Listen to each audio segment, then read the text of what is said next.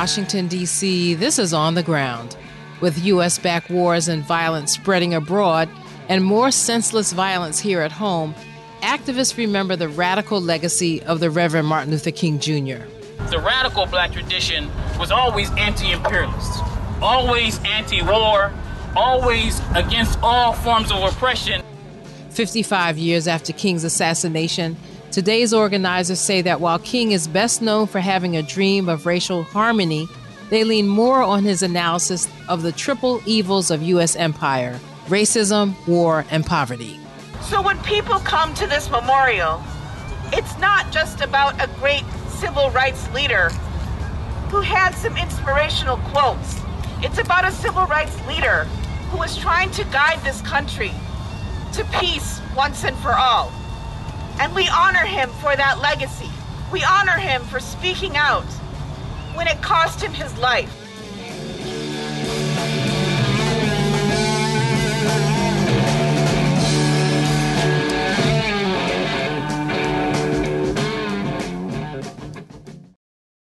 Welcome to On the Ground, onthegroundshow.org, voices of resistance from the nation's capital.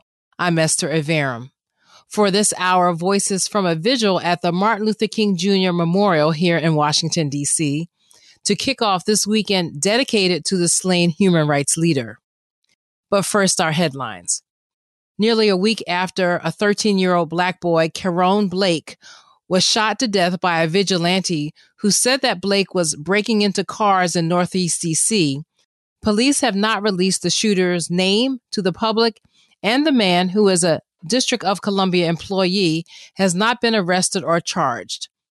Even the announcement by Mayor Muriel Bowser and Police Chief Robert Contee that the shooter is also black has not dampened the Brookland community's outrage, which spilled over at a Tuesday, January 10th community meeting attended by 300 people.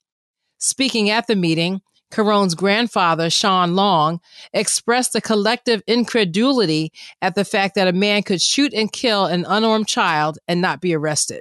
I didn't know that you would get a gun permit and shoot somebody for messing with a car. Talk about it. Talk about it. The police can't do too much. This man shoot somebody. Yeah. Shoot somebody. That's it.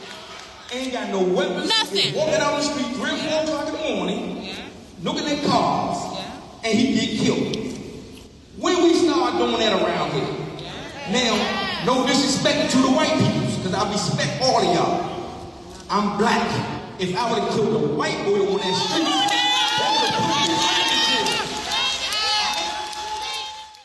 In response to community demands, Chief Contee said that releasing the man's name will hinder their investigation and that evidence in the case will be heard by a grand jury, which will decide whether to bring charges. There is another type of outrage and amazement in DC as the entire country and maybe the world looks on at the case of George Santos, newly sworn in member of Congress who is representing New York's 3rd congressional district in Queens and Long Island. He's in office despite lying about almost all of his resume and qualifications, and despite being the subject of several investigations. More outrageous, the new Speaker of the House, Kevin McCarthy, says that Santos is eligible to serve on House committees while announcing his plan to bar other members, certain Democrats, from committees, including Minnesota Congresswoman Ilhan Omar. While Santos may have won his seat by hook or crook, Wisconsin Republicans are boasting about their success in suppressing votes in that state's Black and Latinx communities. Voting rights advocates in Wisconsin are calling on a member of the state's election authority, Bob Spindell, to resign after he boasted about suppressing Black and Brown Milwaukee voters during last year's midterms. Spindell, chairman of the 4th Congressional District GOP and a member of the Wisconsin Elections Committee, gloated openly in an email to thousands of Republicans that, quote, we can be especially proud of the city of Milwaukee casting 37,000 less votes than cast in the 2018 election, with a major reduction happening in the overwhelming Black and Hispanic areas. This great and important decrease in Democratic votes in the city, end quote, was due to a quote, well thought out, multifaceted plan, end quote, which included negative ads targeting black voters, Republican lawsuits that increased voting restrictions, and an effort to convince Democratic voters to stay home on election day.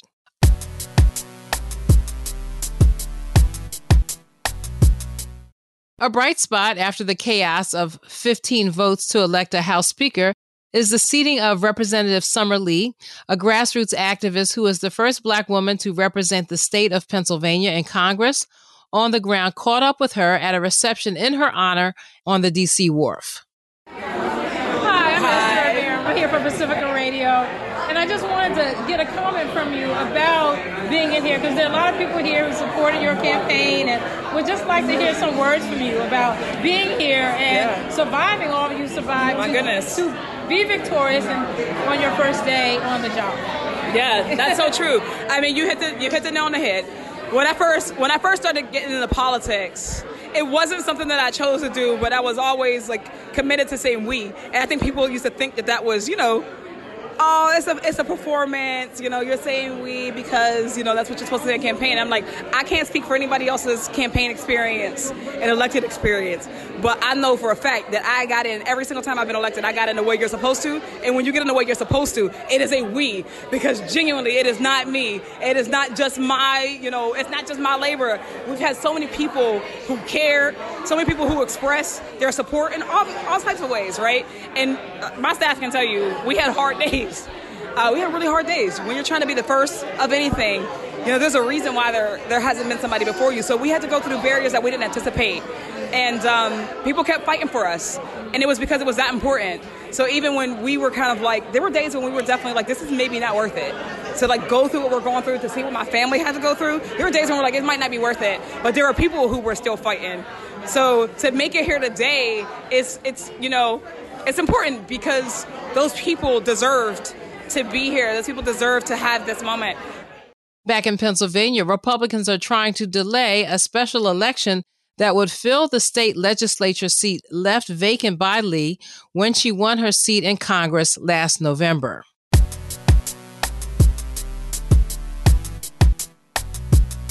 And finally, in culture and media, a new study by researchers at New York University further debunks the assertion by Democrats that a Russian disinformation campaign on social media during the 2016 U.S. presidential election had any meaningful impact on the outcome.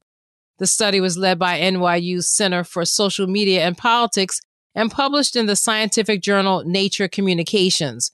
Based on a survey of nearly 1,500 U.S. respondents, Twitter activity, the researchers concluded, quote, the online push by Russian foreign influence accounts didn't change attitudes or voting behavior, end quote. And here is just a sampling of the actions that are honoring the Reverend Martin Luther King Jr. this year. On Saturday, January 14th at noon, there will be a march and rally on Times Square in New York saying, NATO expansion, no. Peace in Ukraine, yes. The rally is sponsored by the Answer Coalition, the People's Forum, Action for Assange, and other groups. Here in DC, a series of events and actions will culminate in the MLK Peace Walk and Parade Monday, January 16th, with participants assembling at the park at MLK and Malcolm X Avenues Southeast at 10 a.m. A rally will be held at 1030 and the Peace Walkers will proceed onto MLK Avenue and head north towards St. Elizabeth's to lead the parade. The website for these holiday events in DC is mlkholidayDC.org. That's mlkholidayDC.org. And those are headlines and happenings. Stay with us. I wish I knew how to be free. I wish I could break all the chains holding me. I wish I could say all the things that I should say. Say them loud, say them clear for the whole round world to hear. I I wish I could share all the love that's in my heart. Remove all the bars that keep us apart.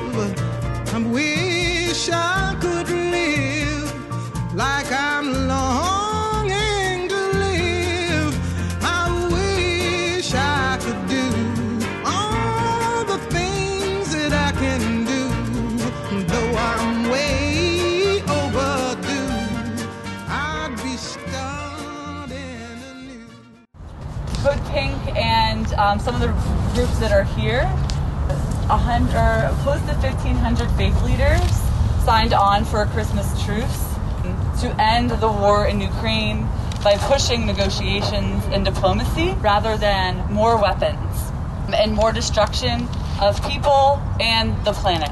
And we also want to acknowledge and keep in mind the, the perpetual wars that continue from the so-called war on terror to the U.S.-backed war in Yemen, um, the U.S.-backed ethnic cleansing and war in Palestine. In, in all of that, we are also in a, a city where gun violence is rampant and that our own streets are oftentimes considered war zones and police brutality specifically towards black folks in this city and across this country are also rooted in the, the three evils as well.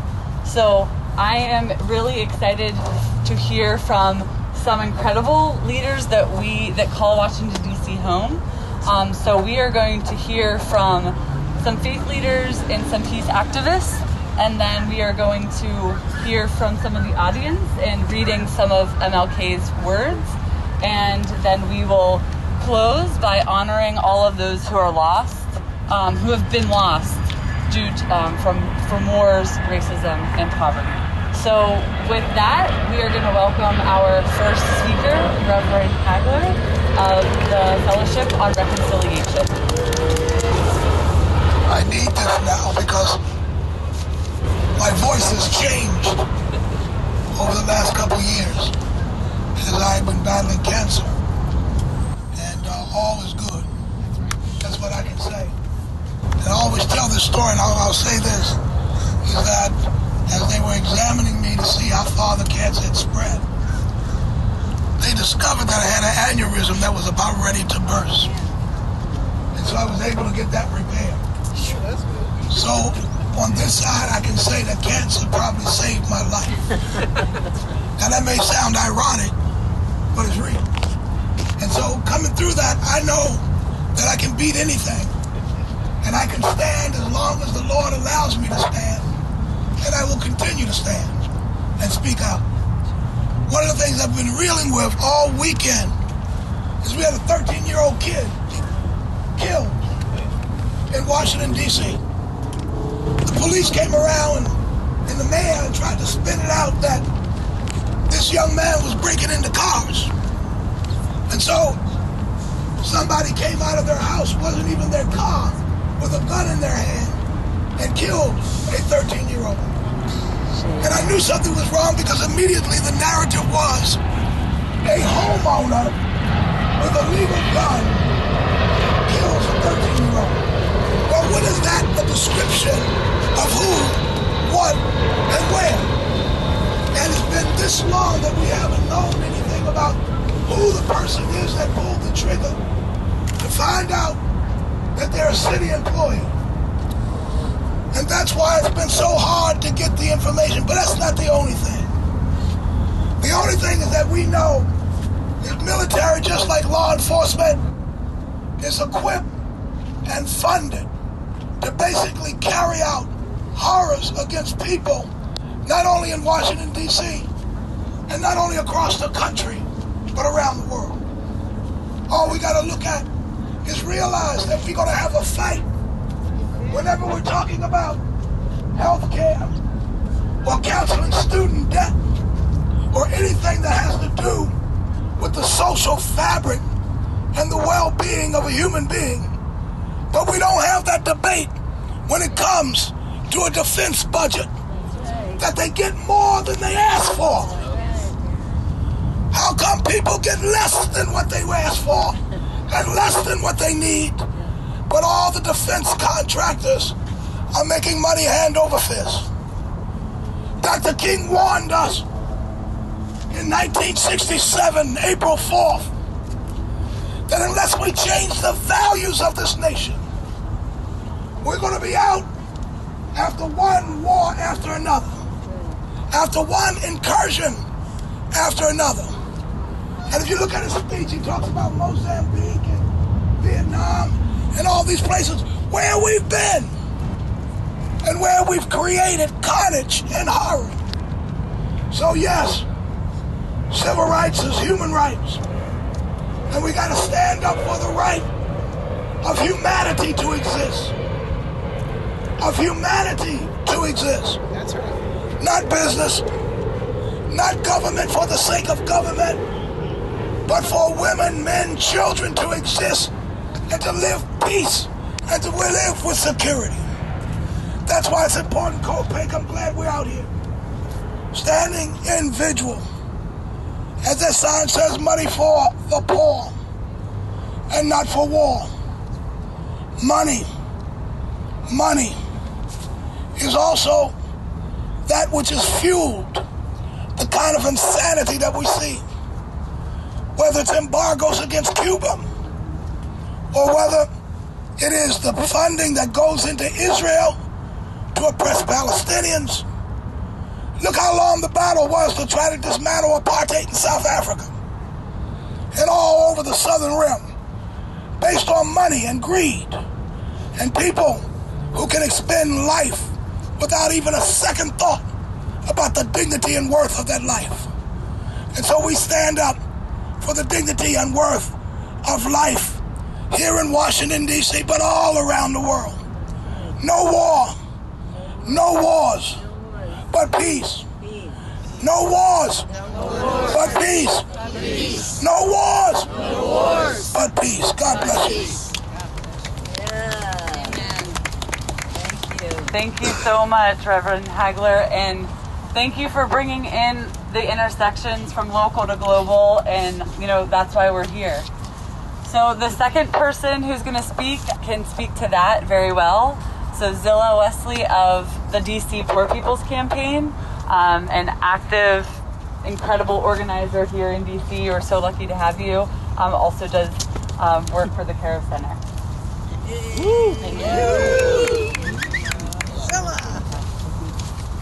Hi everyone. I'm a little low energy today because I got in a car accident on Tuesday and somebody ran a stop sign, but it's not about me. I am in a place where we still need a fight. Because even when I was in the hospital and I was in as much pain as I was in, the guy came to me and was like, Are you really in that much pain? You know, is this the worst pain of your life? And so, with that said, we are at war on a lot of levels because war looks like a lot of different ways. We are in a place where MLK Day has been a day that companies volunteer to clean up parks or paint schools, right? Yeah. And is that his what he was really talking about towards the end of his life? What he Yeah. really got assassinated for, right? Was he was working on the Poor People's Campaign, and it's one of those things where we need to really stand up and say what was his dream because that's all we know is I had a dream and white children and black children and everyone just holding hands, skipping it, you know what I'm saying? But the reality is we are in a place of violence. We are in a place of we have we forgot one war, the war on drugs. Right? Because this war on drugs has been happening my whole life and they haven't done anything and a girl's 40, okay? So with that said, it's one of those things where we need to stand up because the policies that are in play right now are policies of violence. And through the pandemic, we did see that the child tax credit did help get 20 million children out of poverty, right? but they want us in poverty. They want us silent because our silence is violence towards us and the world too. So, with that said, please remember in the Beyond Vietnam speech, that's what we really need to think about, where he uplifted these evils and we're still living in them 50 some odd years later. Like, can we really say to ourselves we have really actualized any of his dreams, right? Because I can date who I want to date, because I can have dinner with my white friend, doesn't mean we survived or we're thriving. So I just want that is really let's start honoring him with steps for our liberation and freedom for all. With that starts locally to globally. Thank you. Thank you, Zilla. Thank you for coming out here. Just so again, we are out here leading up to Martin Luther King Jr. Day, but as Zilla just said, that King's legacy should be carried out every day in all that we do, and that eradicating the three evils of racism, poverty, and war um, need to go across movements and spaces. So, someone who does that really well is Dr. Maha and she is going to speak here. Um, and I think also carrying that yesterday was the anniversary, 21st anniversary of the Guantanamo Bay prison opening up and her tireless work with abolishing Guantanamo as well as a number of other things. So welcome, Dr. Maha.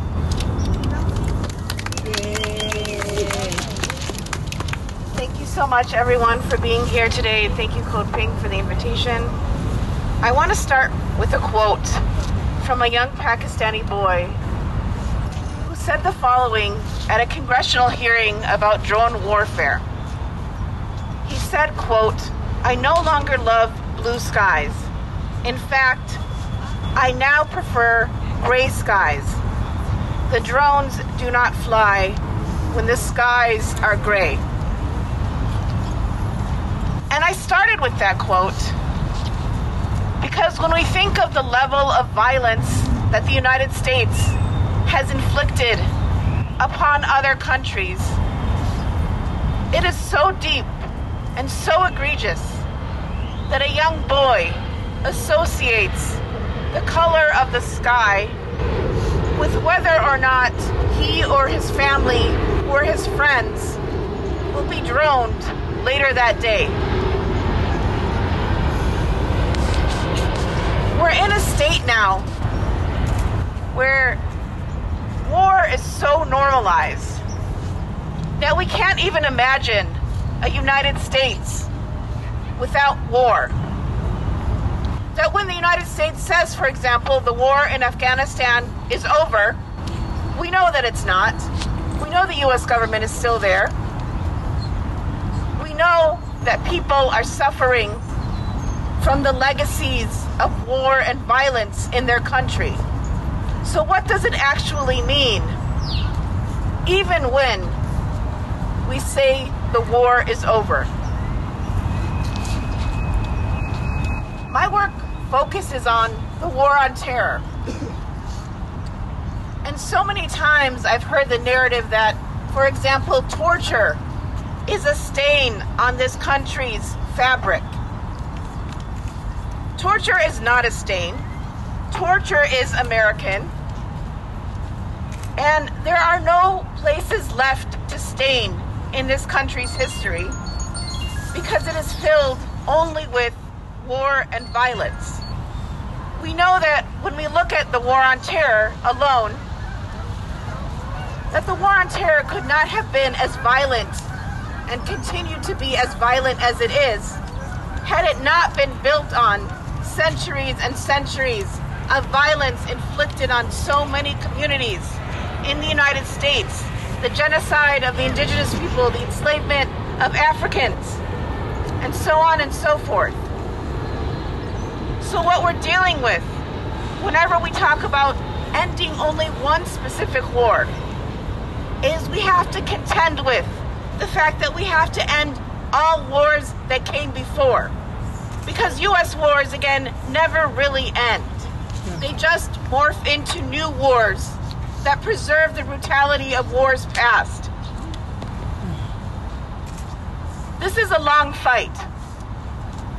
We're here today at the MLK Memorial, and I'm sure he wouldn't be surprised to know where we are now, how the US government has continued its violence and war in the United States and across the globe.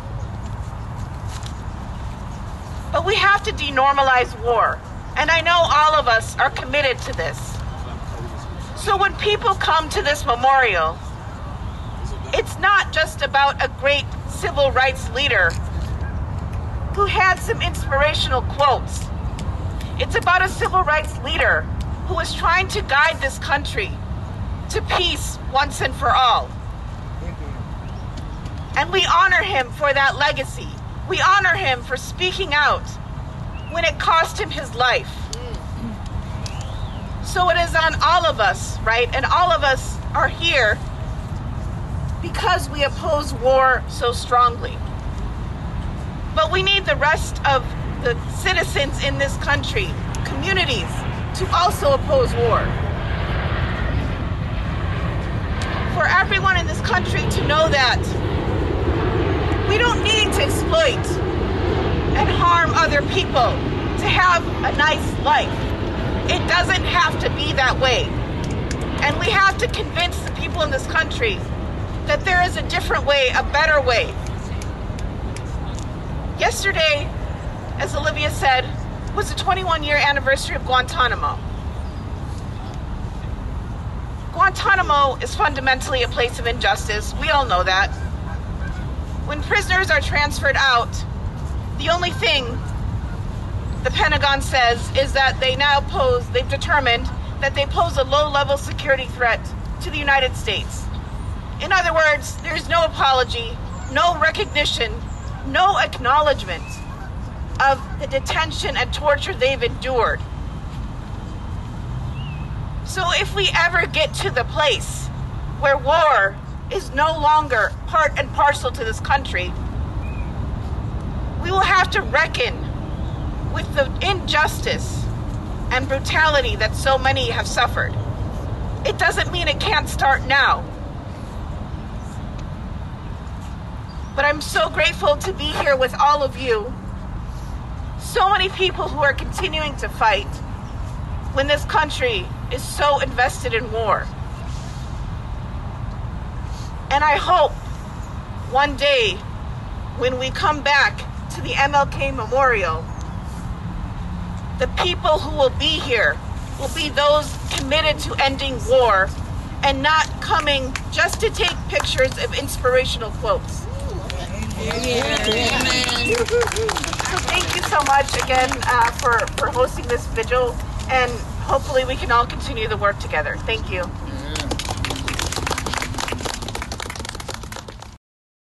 That was Maha Hilal, co director of Justice for Muslims Collective, and organizer with Witness Against Torture, and council member of School of the Americas Watch. Before her, Zilla Wesley, an organizer with the Kairos Center, and the Reverend Graylin Hagler. This is On the Ground. I'm Esther Iverem. Stay with us.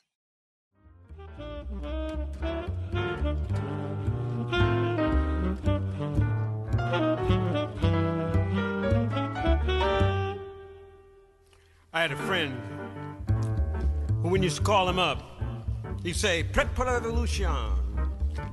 Men ready for the revolution. He got that from Secretariat. So I wanted to know what he meant by ready for the revolution. His brother named Kwame Ture, who was Stokely Carmichael. And this is called Understanding Readiness for Kwame Ture, who was Stokely Carmichael. How do we know who we are? Except in the world, going through it together. How do we know where we are? Except with each other, facing reality like dogs straining on a leash. How do we know who are our friends and who are our enemies? Only by what they do, who they hold on to, who they fight for and support, who they help, who they feed in the storm, whose side they're on. How do we know who can lead? Only by seeing them do it, only by feeling the realness, and hopefulness, their sincerity and courage, only by touching their love for the actual selves of us, only by their suffering in our name, the jailings, the beatings, and torture, only by the way our enemies describe them, only by their wisdom and plans, their affirmation, their pronouncements and positions, what they think and move on, what direction they give us to transform our slave conditions.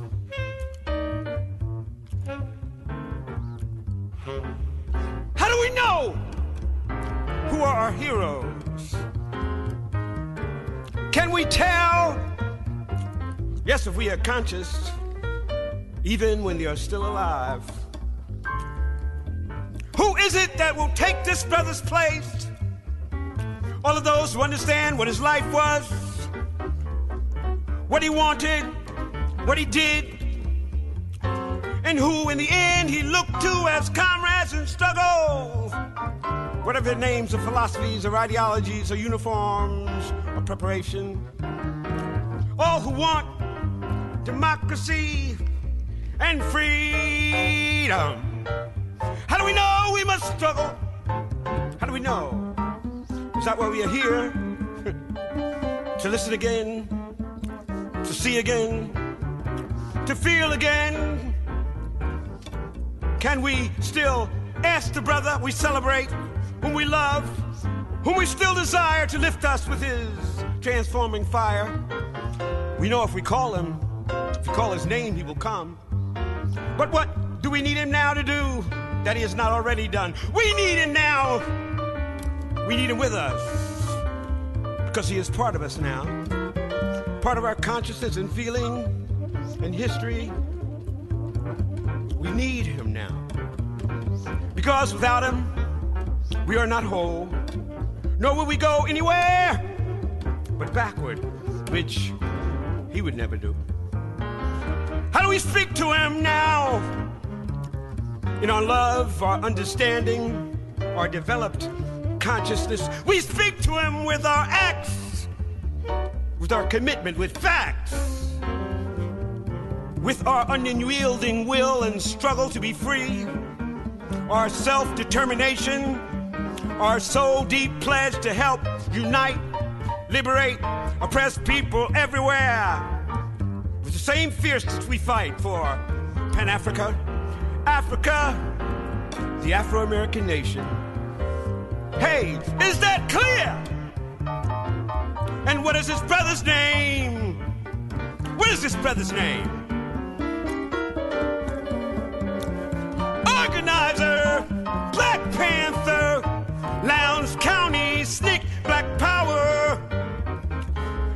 United Front, Pan Africa, Nkrumah, scientific socialist, ready for the revolution, undying love for the people, all African People's Revolutionary Party, Stokely, Carmichael, Kwame, Ture. Organizer Black Panther, Lowndes County, SNCC, Black Power, Black United Front, Pan Africa, Nkrumah, Scientific Socialists, Ready for the Revolution, and dying Love for the People, All African People's Revolutionary Party, Stokely, Carmichael, Kwame, Ture, Comrade, Warrior, Ideologue, Thinker, Revolutionary, Leader, Hero, my man, my man. Stokely Carmichael, Kwame Ture,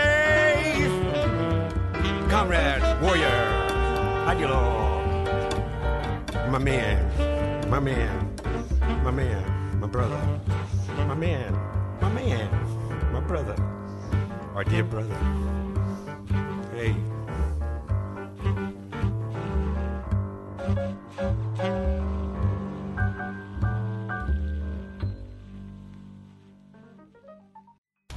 the Muslim Counter Publics Lab, uh, Black Alliance for Peace, the Claudia Jones School, MD to Palestine, Fellowship on Reconciliation, Code Pink, the DC Poor People's Campaign. These are just some of the groups that came together. Um, but we want to grow this movement. We want to grow showing up for each other and making these connections. And our, our next speaker is with the Black Alliance for Peace. And something that we don't talk about enough is um, the U.S. Um, AFRICOM and U.S. intervention in parts of Africa. That again, with this being the MLK weekend, we really want to show how much racism, militarism, and poverty all perpetuate each other. So, Netfa, over to you.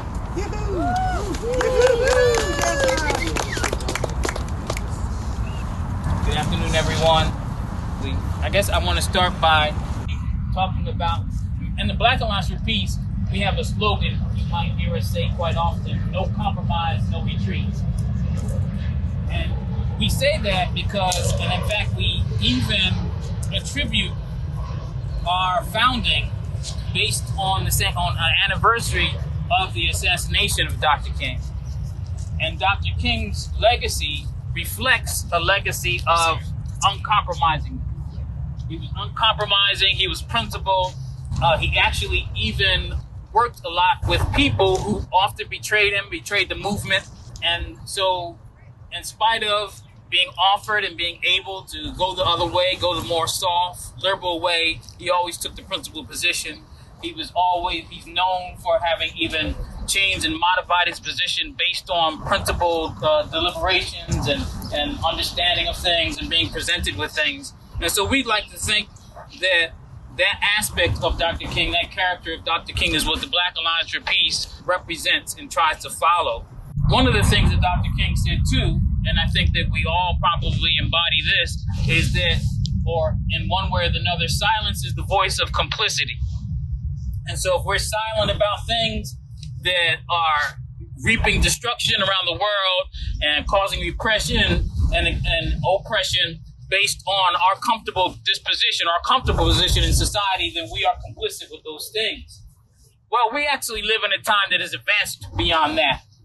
In fact, the enemies of humanity are not silent, and those who posture as if they represent us are not silent. They don't just shy away from the things that we talk about. They actually speak the opposite. They will actually denounce us. They will actually try to circumvent or get in front of what we're talking about, what we call uh, appropriate, or or even a better term, elite capture. They want to get in front of the the uh, the yearnings and the and the aspirations of the people that are being expressed constantly because the, the deteriorating situation in this country and the world and try to modify them. So it makes us have to actually become more sophisticated and uncompromising in what we say. We don't want to be in a position, and this is where Dr. King would do it. We don't want to be in a position where we are co-opted Will we go with what sounds good? Will we go with what will get us the, the most media attention? Mm. Because the enemies of humanity, their their fourth branch, their their the media, will they won't they're not gonna come and cover this. And if we want their coverage, we might end up compromising and modifying what we say just to get their coverage. Mm-hmm. But Dr. King wouldn't do that. And and it was a movement, it was a time in a movement it became so strong and his influence was so much that the press had to cover things. We don't live in those times anymore. The press is more sophisticated. When we when we protest, they don't come cover it. If they do, they're gonna cover it from an angle that doesn't make it look like what it is. Mm-hmm. They'll they'll create sound bite, take sound bites out of context and make it seem like we're you know our position is something that, that it wasn't. You know, so we have to become more sophisticated. We got to up our game. Mm-hmm. Dr. King represented, and this is what also the Black um, the Black Alliance for Peace says in our principles of unity or our mission and vision is that we are trying to embody or characterize or, and recapture the black radical tradition, the radical black tradition. And so the, the radical black tradition was always anti-imperialist, always anti-war, always against all forms of oppression, and was for against capitalism, I mean, it's no, you know, we got to, we're against capitalism. It was always for at least some iteration or something that, rep- that equated to socialism. And was for people's right to self determination and their right to struggle in any form they see fit. So we're not a pacifist movement. we're not, when we say peace, we don't just mean some imp- uh, principle peace as a pacifist position. We know that the only way to peace is through justice. We know that the only way to peace is to eradicate the forms of oppression like capitalism and imperialism and um, militarization by the powers that be. That's the only way. So when people come to us and they want to talk about peace, and they're not talking about it being uh, those eradication of those things as necessarily being a part of it, they're not talking about peace. They're talking about something we would call an unprincipled compromise with the enemies of humanity. Mm. Now, another thing is that the powers that be, you know, things. There's a lot of uh, people, our comrades in the Black Radical tradition, and they say, I mean, in the Black Alliance for Peace, and they say this, and I, and I, begin to know what it means. It's a quote from somebody, I don't remember it. It says, History doesn't repeat itself, but it does rhyme. So, and so a lot of times we hear people say, oh, history repeats itself. And it doesn't really take into account that there's some similarities, there's some patterns to what, that what persists, but it's also not exactly the same. And that the powers that be and the forms of oppression, they become more sophisticated. And as we become, and our struggle intensifies, they adapt to us. So which means we got to adapt that much quicker. We, we got to become that much more uncompromising. They will actually, so right now, they have a so, so, they're trying to propagate such confusion that they will put on the news, and they keep doing it, what happened in January 6th. And people are storming the House and they equate it to fascism as being quick. Some people fall for this now and that they will engage in prosecutions of people who were doing that. Right? But then, if we're actually paying attention, the champions of those prosecutions, the people leading the call and getting the media attentions that is anti the January 6th stuff, are our enemies. They are the people that are supporting AFRICOM, the U.S. Africa Command, and the mm-hmm. destabilization in the Horn of Africa and the and the fueling and fueling of the war in Ukraine. These are the same folks. And so we have to become more sophisticated. We can't fall for the okey doke. And we have to make sure that the masses of the people understand this clearly. The United States undermined what could be a peace process between Russia and Ukraine. They undermined it. They keep fueling, just giving money to the enemy and fuel and lining the pockets of the, the, the offense contractors. Let's not call them a defense contract. They ain't defending nothing but their pockets. Mm. And they keep pushing it to us, and then they're gonna tell us there's no money for the social needs and and you know all this the, the thing. Oh, we we can line up all the social needs. Those things get cut. They're expendable. Right? They don't even think about those. And, and so one thing, and also we have to remember, I I can fall subject to this sometime because they'll put so much propaganda on the mainstream corporate press that I'll make the mistake of of transforming that or converting that into an acceptance that the people believe this stuff. People ain't believing it no more than we are. It's just high profile. It's just making a lot of noise. But when we talk to the people on the street, they understand the contradictions. Mm-hmm. Especially the people that getting evicted from their homes. Mm. You know, the eviction moratoriums are running out. Mm-hmm. The he- health care is no better than it was before. They don't even have money for the, the child tax credit. People are saying these contradictions. It's just that their voice is not what the, re- the media reports. And then they intensify, they talk about the, uh, the violence of African people. We're seeing the reports of violence. We're seeing report, uh, reports of the violence in our community, what we refer to as intracommunal violence. I'm also the Black um, Pan African Community Action, working on a community level. Refer it as the intercommunal violence. Some people might call it black on black crime. You know, I don't accept those terms unless we can start talking about white on white crime or something else. Then there's no such thing because every, you know, that's how crime. But they never connect the intensified violence as being a frustration and despair of conditions of neoliberalism and capitalism. The increasing conditions, the increasing unsustainability, as we call it, of neoliberalism is what we're seeing in the war in Ukraine. What we're seeing about the U.S. disposition against China. What we're seeing about them trying to, you know, have the African, the U.S. Africa Leaders Summit. I don't know if people remember they had that just in December, and making it seem, oh, cause they're, you know, they're trying to work all this language they're trying to work with African leaders as if there's no such thing as neo-colonialism, as this Africanism spread all across the continent in every country except for one, as if they didn't decimate Libya in 2011, destroy that country, and haven't fueled the drone war and continue to fuel it in Somalia. And we don't hear about that. We'll hear, oh, it's the Russians are so inhumane and they're killing people. The drone strike, drone strike killed I don't know how many people was just a, a month ago. A couple of them.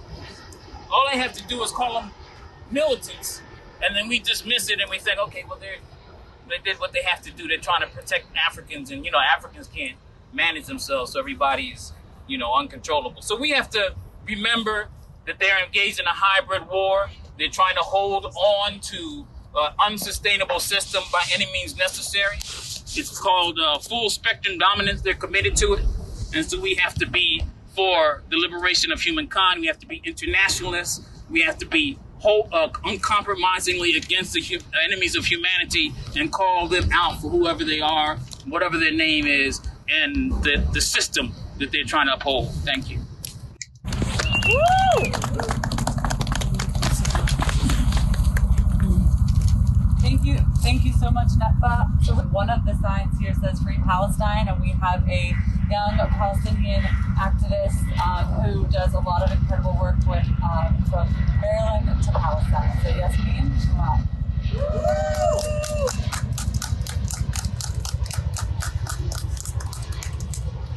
Greatest purveyor of violence in the world.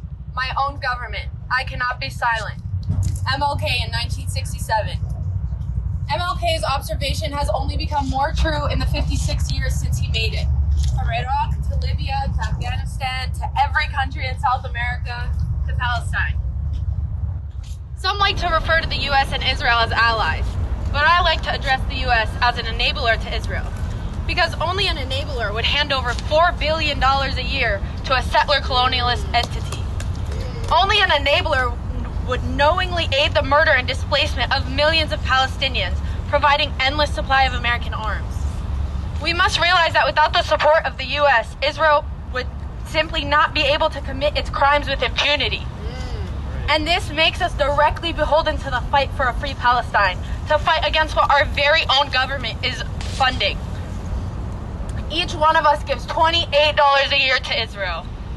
We fund the murder, incarceration, displacement of Palestinians. Our tax dollars are the reason Israel is able to demolish more homes and expropriate more Palestinian land. I don't know about you, but knowing that 28 of my dollars a year goes to the illegal occupation of my people makes me nauseous. Mm-hmm. We are responsible. We must repair the doing of our own country. If not us, then who? And if not now, then when? MLK radically opposed U.S. imperialism, most notably the Vietnam War. And because of this, he was outcasted by both the U.S. government and mainstream society. This directly parallels with the treatment of those who support the Palestinian plight for freedom in America, because it is anti-colonial and anti-imperial stances that make you a target in the U.S. We face being ostracized by Zionist forces every day, whether it be through local laws or bills passed that defend Israel, being put on blacklists and getting doxxed, getting kicked out of universities for our political stances. We are in a constant battle with the enabler. Looking back to the moral courage of MLK in the face of powerful retaliation, we draw profound inspiration from him in the fight to free Palestine. As he put it, injustice anywhere is a threat to justice everywhere. We are caught in an escapable network of mutuality, tied in a single garment of destiny. Whatever affects one directly affects all indirectly. MLK was a strong believer that none of us are free until all of us are free. Our causes are all connected. Last week, 15 year old Palestinian child Adam Ayad was murdered. The same week, 13 year old black child Karon Blake was murdered, right here in the streets of DC. Where is the outrage when our children are murdered? Where's the legal accountability or consequence? And these are just two of millions of children who are murdered and deprived of justice by the system. No matter what you're fighting for, know that we are all fighting for the same thing We fight to abolish the system built on racism, white supremacy, colonialism, capitalism, imperialism. We fight for justice. Our brothers and sisters in Palestine are not free until our black brothers and sisters in America are. So, as we remember all of our glorious martyrs today, I will remember Karon, and I ask that you, rem- you remember Adam. Thank you.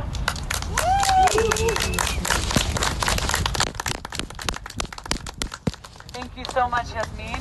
Thank you. And now, thank you all for, for coming out. If we are here in something that I think Zilla alluded to earlier is that we often hear the talking points from MLK's I Have a Dream speech, but the Beyond Vietnam speech is something that is much less well known. And so there are just two short excerpts that I have here and was hoping we could get some of the audience participation. So would anyone like to come up and read one part of it?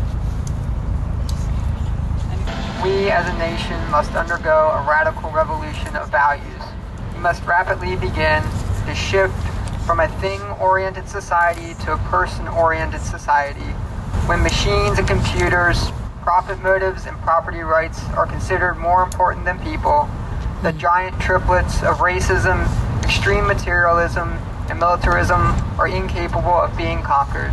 A true revolution of values will soon cause us to question the fairness and justice of many of our past and present policies.